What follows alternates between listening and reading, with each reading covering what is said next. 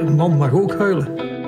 Dat ik echt gewoon op de grond heb gelegen van, van, van verdriet. Wanneer heb jij voor het laatst gehuild? Dat weet ik niet eens meer. Het is wel een feit dat ze veel minder huilen dan vrouwen. Ik heb niet gehuild, want het water was nat genoeg. Je hebt dus wel gehuild. Ja, ja. Hoi, ik ben Evie Hendricks. En ik ben Eva de Schipper. Wij denken dat het helemaal niet zo makkelijk is om een man te zijn. Daarom banen wij ons in deze podcast een weg door het hoofd van de man. Dit is Op de Man af.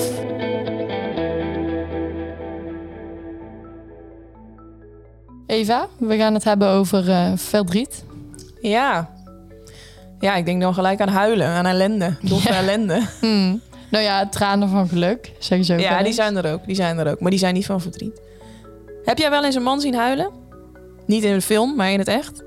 Eh, ja, Wie Mijn- dan? mijn vader heb ik al een aantal keer zien huilen. Mijn vader kan zelfs huilen bij een film. Oh, dat is wel echt heel bijzonder. Tenminste, ik vind dat ook leuk. Of bij muziek kan hij ook wel eh, geëmotioneerd raken. Oh ja. Ehm, ja, ik heb mijn broer ook wel eens zien huilen. Ja, ik zit even te denken. Ik heb mijn vader volgens mij nog nooit zien huilen. Niet? Nee, zelfs niet toen zijn zus was overleden, heel onverwacht. Oh, Ehm, ja, mijn broertje, ja, dat, het zou raar zijn als ik mijn broertje in al die jaren niet heb zien huilen. Die heb ik zeker zien huilen, maar de afgelopen jaren eigenlijk niet meer. En als ik dan kijk naar mijn vriend, die heb ik wel al een paar keer zien huilen. En het is niet zo dat het altijd bij hele heftige dingen was, maar die, ja, die schaamt zich er niet voor om zich zo op die manier soms te uiten. Hmm. Ja, want je kan natuurlijk om heel veel redenen verdriet hebben.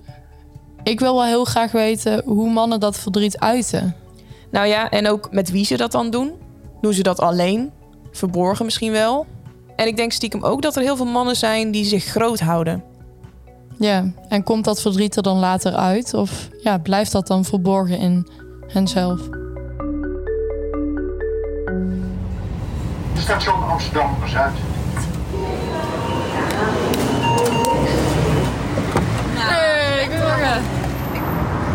Sla rechtsaf naar de Minerva-laan. En sla rechtsaf naar het Minervaplein. We zijn in Amsterdam. Wel voor een Brabander, voor Tim Overdiek. Opgegroeid in Oosterwijk. En hij heeft in zijn leven veel te maken gehad met rouw en verlies. Ja, dat is echt niet niks. Want eh, hij is heel jong al zijn vader verloren. En toen hij een stuk ouder was en inmiddels twee zoontjes had, is zijn vrouw verongelukt. Dat eh, maakt natuurlijk dat je direct te maken krijgt met afscheid, met heel veel verdriet. Hij is dus ja, door al die door al dat verdriet en die rouw die hij heeft meegemaakt, heeft hij besloten om daar iets mee te gaan doen. En nu is hij therapeut geworden en helpt hij er dus ook anderen mee. En vooral mannen. Hij is gespecialiseerd in mannen. Hier de middelste deur, denk ik. Ja, Ja. hier zo. Top. Komt iemand van de trap. Van de hele podcastkoffer helemaal de trap op.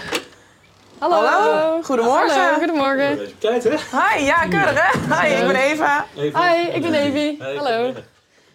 Tim, we zitten hier in jouw eh, huis in Amsterdam, maar je bent opgegroeid in eh, Oosterwijk. Ja. Jij eh, hebt in je leven veel te maken gehad met rouw en verlies. Op je dertiende verloor je je vader en op je 44ste verloor je je vrouw Jennifer, met wie je twee kinderen hebt. Ja. En naar aanleiding daarvan schreef jij verschillende boeken, onder andere Als de man verliest. Ja. Waarom had jij die behoefte? Het, het is denk ik niet echt een behoefte, maar op een gegeven moment weet je dat je iets in handen hebt waarvan je denkt van daar kunnen we, daar kan ik andere mannen mee helpen. Er is heel veel rouwliteratuur ehm, voor mannen en vrouwen, maar vaak ook vooral voor vrouwen en door vrouwen. En, en weinig voor mannen en door mannen. Ja, want hoe anders eh, rouwen mannen dan? Ja, dat laat zich niet zo makkelijk vangen in één zin. Nee, dat geloof ik. Nee, we, we, we, we hebben allemaal, mannen en vrouwen, eh, rouw en emoties en verdriet en boosheid en woede en alle emoties die erbij komen. Ehm, maar ik denk dat mannen, hè, even, even ons mannen over één kam scherend, ehm, niet zo makkelijk hun tranen laten zien of niet zo makkelijk zullen laten merken dat het heel lastig is in het leven als het tegen zit. Ehm, waar vrouwen makkelijker delen, steun zoeken.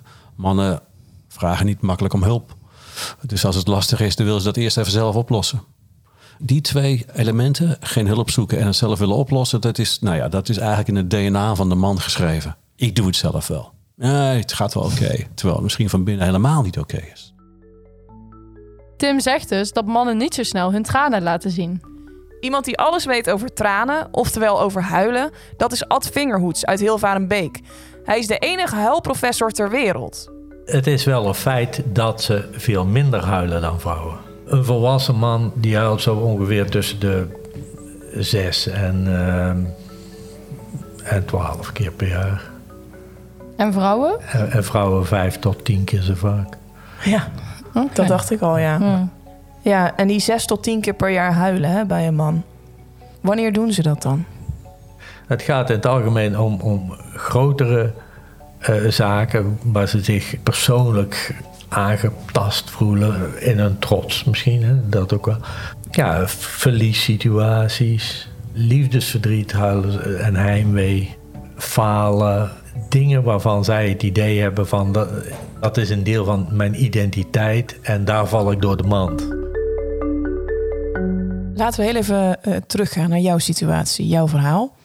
En dan heb ik het over eh, 2009, Jennifer, het ongeval. Kun je ons meenemen naar die dag? Heel gewoon een donderdag. Eh, herfstvakantie voor de kinderen. Ik was op mijn werk. En we hadden net een hond. Twee dagen. Elsa. Dus er werd elke dag mee gewandeld. En ook op die donderdag hadden we er net drie dagen. Jennifer en Sander en Eamon en Elsa, de hond, waren op weg naar het park. Om de hoek hier. Ehm, totdat Sander op een gegeven moment tegen Jennifer zei van... mama, volgens mij heeft Elsa een speeltje laten vallen uit haar bek. Dus zei Jennifer van, nou weet je wat, loop maar, loop maar even door. Ik loop wel even terug. En toen is ze bij het zebrapad overgestoken. Gewacht tot het groen was. En terwijl ze overstak, is ze aangereden door een motoragent die door rood reed. Ehm, op weg was naar een melding, maar er was geen sirene, geen zwaarlichten. Eh hij reed op volle snelheid door rood en, raakte Jennifer. Die eh, op de grond klapte. Ehm, en eh, de jongens hebben dat gelukkig niet gezien, wel gehoord. Draaiden zich om, zagen de motor schuiven, liepen terug en zagen Jennifer op de grond liggen. Zij is vervolgens met de ambulance naar het ziekenhuis gebracht. En daar zag het er wel ernstig uit. Met, met, met, met een ernstige hoofdwond, schedelwond. Ehm, en dat zou goed komen. Eh, volgens de doktoren na een goede nachtrust. Maar die nacht heeft ze een hersenbloeding gekregen. Is ze in coma geraakt. ehm, geopereerd. Maar de hersenbloeding was dermate ernstig dat ze niet uit haar coma is ontwaakt.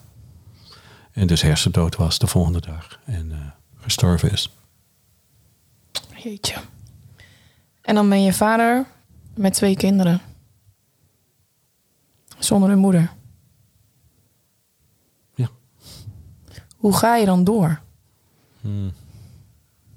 Ja, hoe ga je door? Je gaat door. Ehm, het is totale verwarring. Eh, plotseling is iemand dood. Mijn grote geliefde, de moeder. Eh, het leven staat op zijn kop. Eh, je krijgt plotseling te maken met en een ongeluk met politie, met, met een uitvaart, met familie. Jennifer was Amerikaanse die vanuit Amerika moest overkomen. Eh, met kinderen die je wil opvangen. eh, steun die je moet gaan regelen. t- totale waanzin. Totale waanzin. Hoe ga je door? Ja, je gaat door zoals jij doorgaat, zoals jij doorgaat, zoals we allemaal doorgaan wanneer er iets vreselijks gebeurt. Op, ehm, op adrenaline de eerste week. Want er moet een uitvaart geregeld worden. Iedereen moet geïnformeerd worden. Dus je bent in een roes om het zo goed mogelijk te doen. Om haar, om Jennifer een afscheid te geven wat recht doet aan haar leven en niet aan haar dood. Ehm, dus die eerste week is totaal op, op, op ja, focus en doorgaan. Zonder dat je pas werkelijk beseft wat het betekent als iemand dood is. Zeker zo snel. Dus dat besef komt pas in de weken daarna en ook misschien nog wel in de maanden daarna. Dat elke keer weer een nieuwe laag van. eh, ja, het is definitief. We zien haar nooit meer. Ze is weg. Ze is doodgegaan. Ze was 41. Veel te jong. Jongens hebben. Nee, dat, eigenlijk is de realiteit te, te, fucked up. Dus hoe ga je door? Ja, je gaat door. Ehm, op de automatische piloot, maar ook heel gefocust. Ik denk, ja, dat klinkt, dat klinkt eigenlijk heel feitelijk als ik het zo zeg. Ik zou het ook niet helemaal weer kunnen kunnen, kunnen ophalen. En vandaar ook dat ik er een dagboek over geschreven heb. Dat ik ook later kon terugkijken wat we hebben eigenlijk allemaal gedaan. Want je vergeet het allemaal. Het een grote roes. Het was eerst de zorg voor de kinderen. eh, het leven weer op de rails brengen. eh, rouwen met z'n drieën. En tegelijkertijd heb ik pas later ook gerealiseerd van ja, heb ik nou eigenlijk ook zelf echt wel gerouwd? Eh, dat kwam pas in de jaren daarna. Dan ga je niet alleen rouwen om, om Jennifer, maar ook om het leven wat niet meer geleefd zou kunnen worden met z'n tweeën. Of voor haar en voor het gezin. Eh, rouwen om het, het, het, werkzame leven wat in één keer een heel andere wending neemt. Ik zeg nooit, ik heb dingen fout gedaan. Of dat mensen in de rouw of dingen fout doen. Je doet niks fout. Want je weet niet wat je, wat je aan het doen bent. Dus alles is goed. Nee, er is geen gebruiksaanwijzing voor rouw. Ik kreeg vaak genoeg van mannen de vraag van geef mij een A4'tje met hoe ik het moet doen. Wanneer. Hè, ik, ik, ik leer van mijn buurvrouw al hoe de wasmachine werkt. Eh, maar vertel mij wanneer kan ik over een maand alweer aan het werk? Of wanneer houdt het op? Eh, is, dit, is dit straks voorbij? Eh, ja, en dan denk ik van ja. Niks lijstje, niks handleidingje. Iedereen schrijft zijn of haar eigen handleiding. Doet het op zijn manier en op zijn eigen tempo. Geldt voor mannen en vrouwen. Je hebt wel een poging gedaan tot het schrijven van een soort gebruiksaanwijzing, kan ik denk ik wel zeggen. Ja, ik denk de, de gebruiksaanwijzing is dat die heel persoonlijk is. En dat het erom gaat dat je in ieder geval niet weg moet van de pijn. Om te kunnen doorleven moet je het doorleven. Mannen zijn heel goed ook in het verbloemen, wegduwen van de pijn.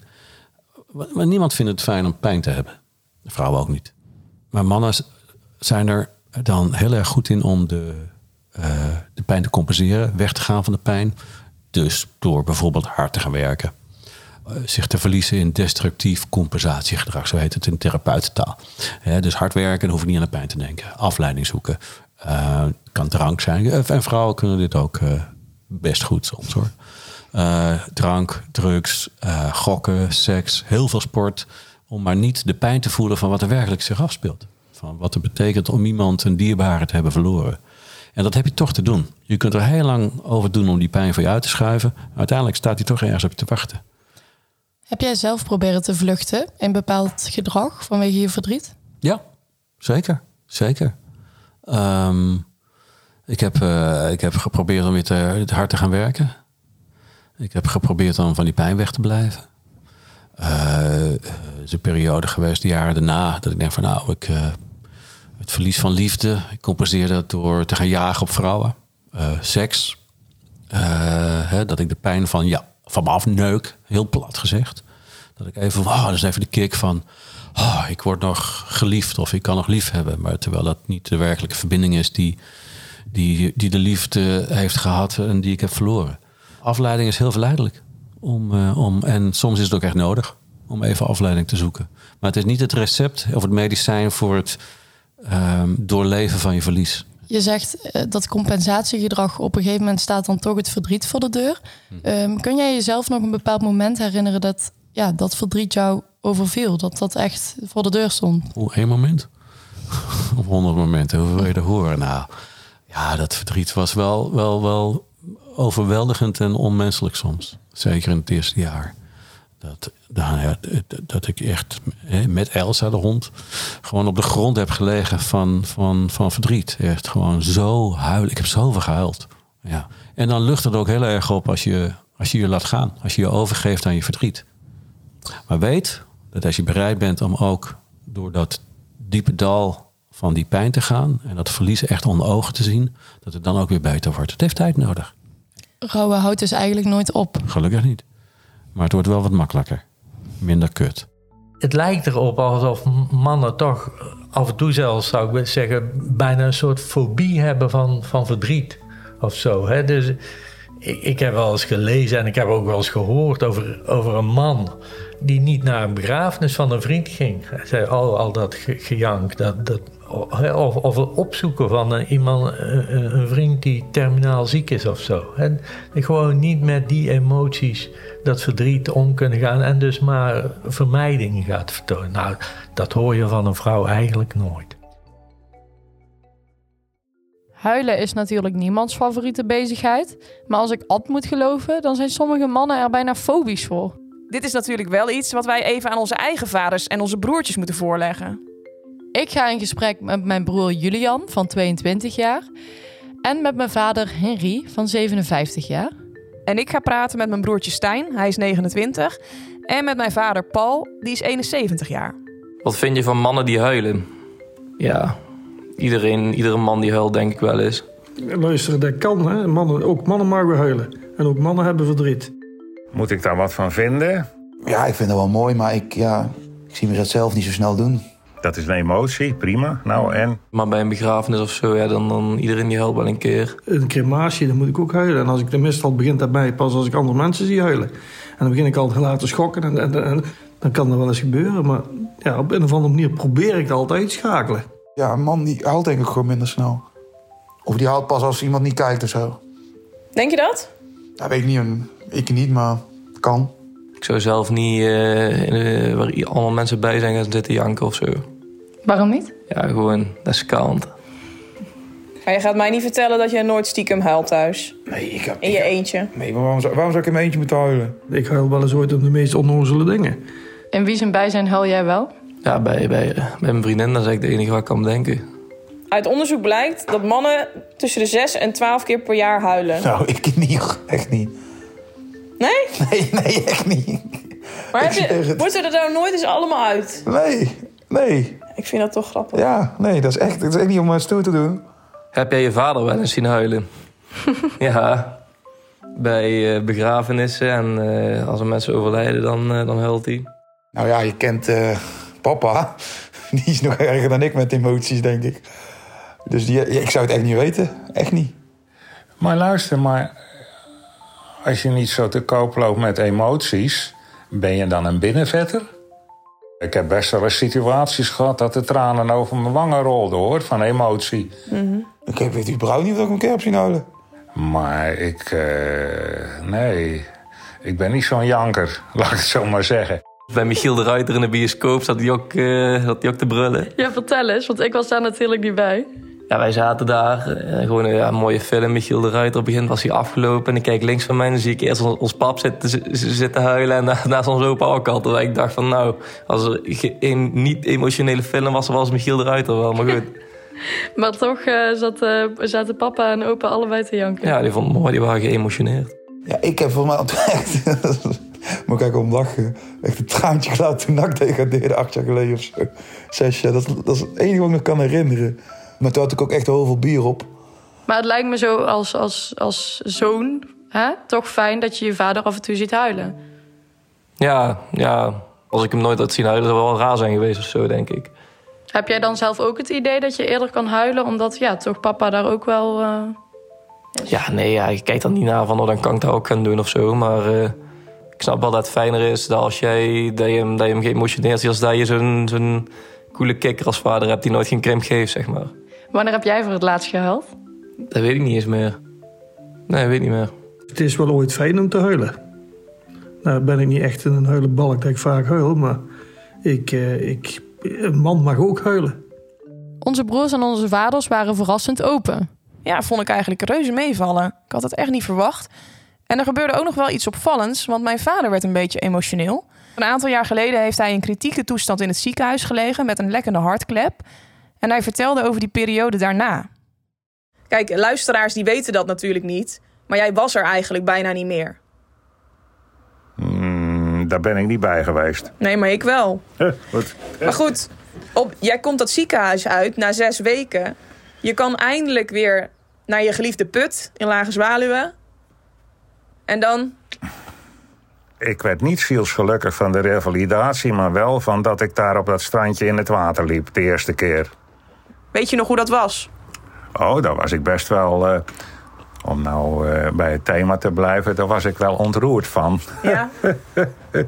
Ja, ik heb niet gehuild, want het water was lang genoeg, eh, nat genoeg. Je hebt dus wel gehuild. Ja, ja.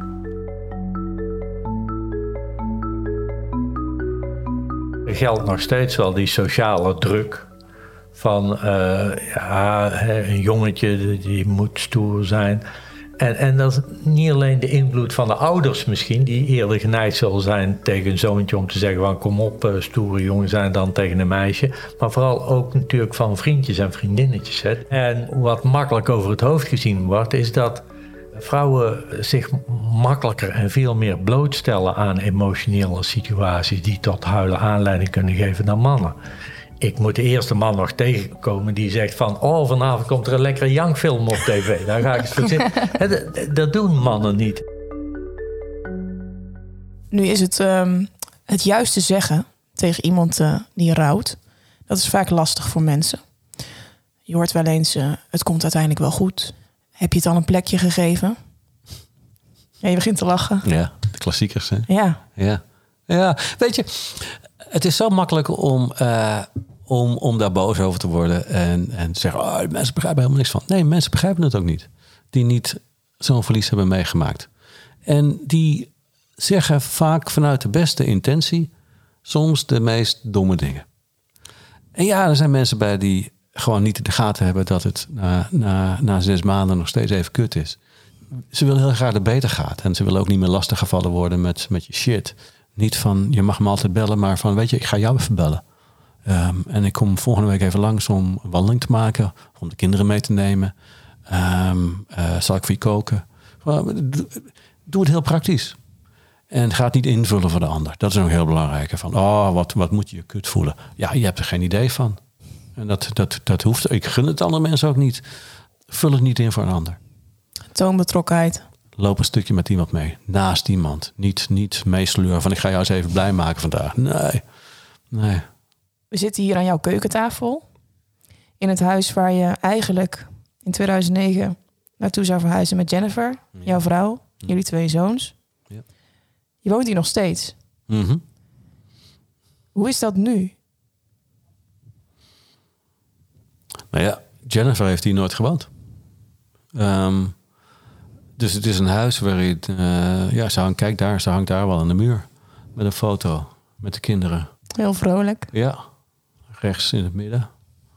Eh, dat is de muur van, van, van, eh, van onze geliefde. Hè? Ik, ik woon hier nu met Lydia.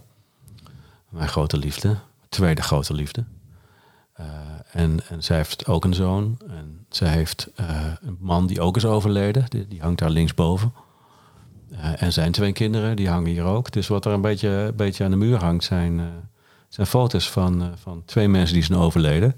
En kinderen die zijn opgegroeid. En liefde, want we hangen, ik hang daar ook met Lydia. Ehm, dus, dus dat is het leven. Het leven gaat in dat opzicht eh, door met, met, met, een, eh, met een getuigenis van wat, eh, wat is geweest. Dat is, dat is doorleven. Na doorleven. René, onze luisteraars die hebben jou natuurlijk al vaker horen langskomen. Jij bent onze collega die als man is aangesloten om onderzoek te doen wat wij simpelweg als vrouwen niet kunnen doen. Ja, klopt. Wat ga je dit keer doen? Eh, dit keer heb ik een gesprek met Floris van Puijenbroek. En hij is die directe collega van Jan Bedgens, die, eh, die we al eerder bij jullie een gesprek mee hebben gehad.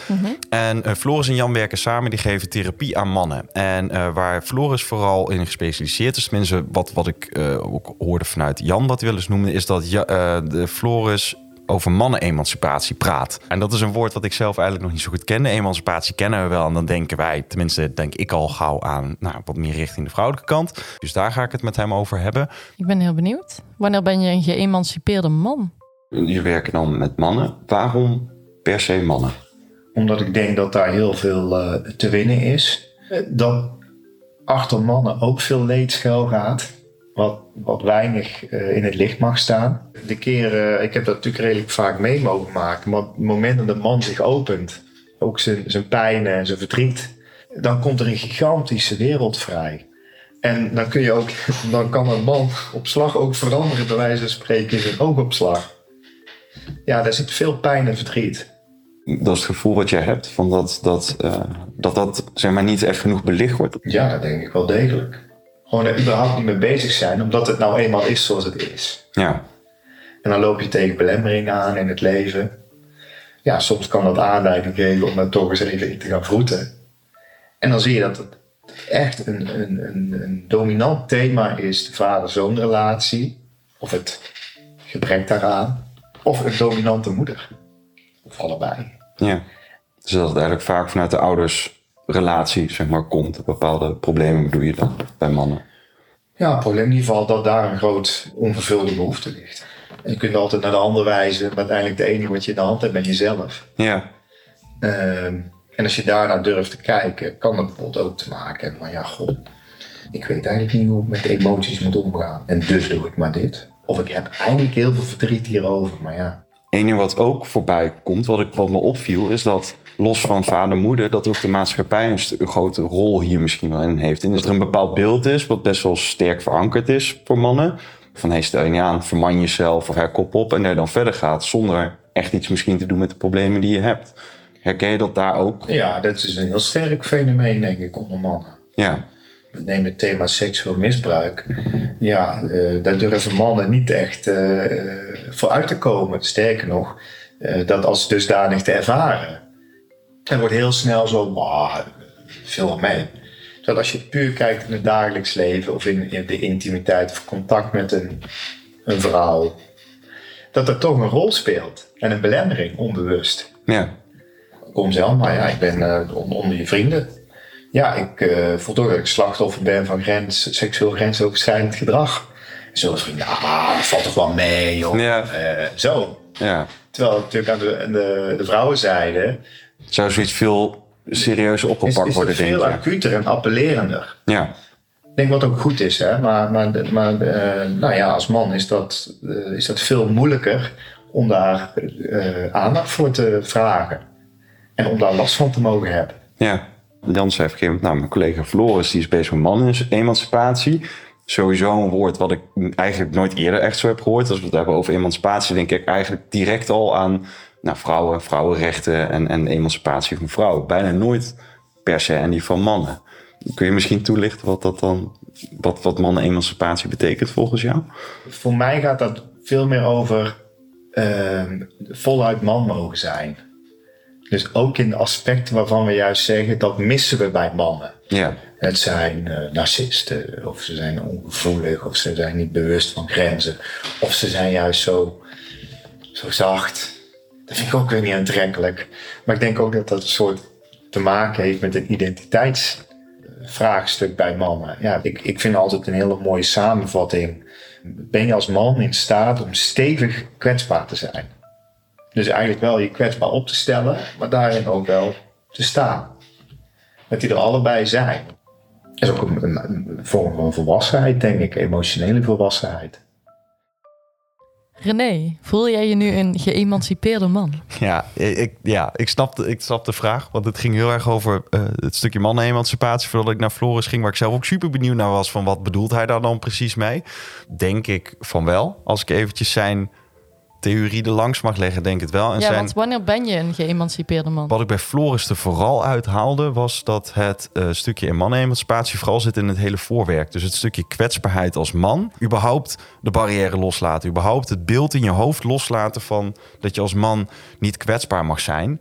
Of dat dat, dat dan eh, afgekeurd wordt door je omgeving. Noem je vrienden, eh, noem je je vader misschien wel, die wil je niet teleurstellen. Of je moeder, die misschien dominant in leven aanwezig is. Of je broer, noem maar op dat dat hele stukje daarvoor, dus dat je dat de, de muur die ze ophouden, dat dat het grootste werk is, blijkbaar bij mannen. We hebben gehoord dat ja, best wel veel mannen eh, heel praktisch zijn. Ze krijgen het liefst een handleiding waarin ze leren omgaan met hun verdriet. Maar ja, die, die handleiding die is er niet. Eh, en we hebben ook gezien bij onze vaders en onze broers dat de meningen een beetje verschillen als het om huilen gaat. Mijn vader huilt bijvoorbeeld iets sneller eh, dan jouw vader, Eva. Die heeft daar toch iets meer moeite mee. Klopt. Maar ja, ik vraag me wel af, als het over mannen in het algemeen gaat... wat doen zij met al die opgekropte gevoelens als ze dan niet kunnen huilen? Ja, je denkt dan meteen van het moet ergens heen, die, die emotie. Gaan ze dan vluchten? Gaan ze het verdoven? Afleiding zoeken? Daar gaan we toch eens even dieper op in, in de volgende aflevering. Ben je wel eens gevlucht voor je gevoelens? Ja. Ik heb niet dat ik als ik, als ik me slecht voel of zo... dat ik dan eh tien bier meer ga drinken op een avond of zo. Letterlijk gevlucht voor je gevoelens. Dat je in een situatie komt en denkt, oeh, dat moet ik eventjes hebben. En dan gewoon eventjes eh ervoor weglopen. Misschien zijn mannen wat praktischer ingesteld. Ik ben een beetje verdrietig, ik mik er een pil in. gooi er een glas in en eh, het gevoel gaat weg. Dat heeft ook geen zin. Ik bedoel, eh, je, want dan kom je jezelf toch weer tegen.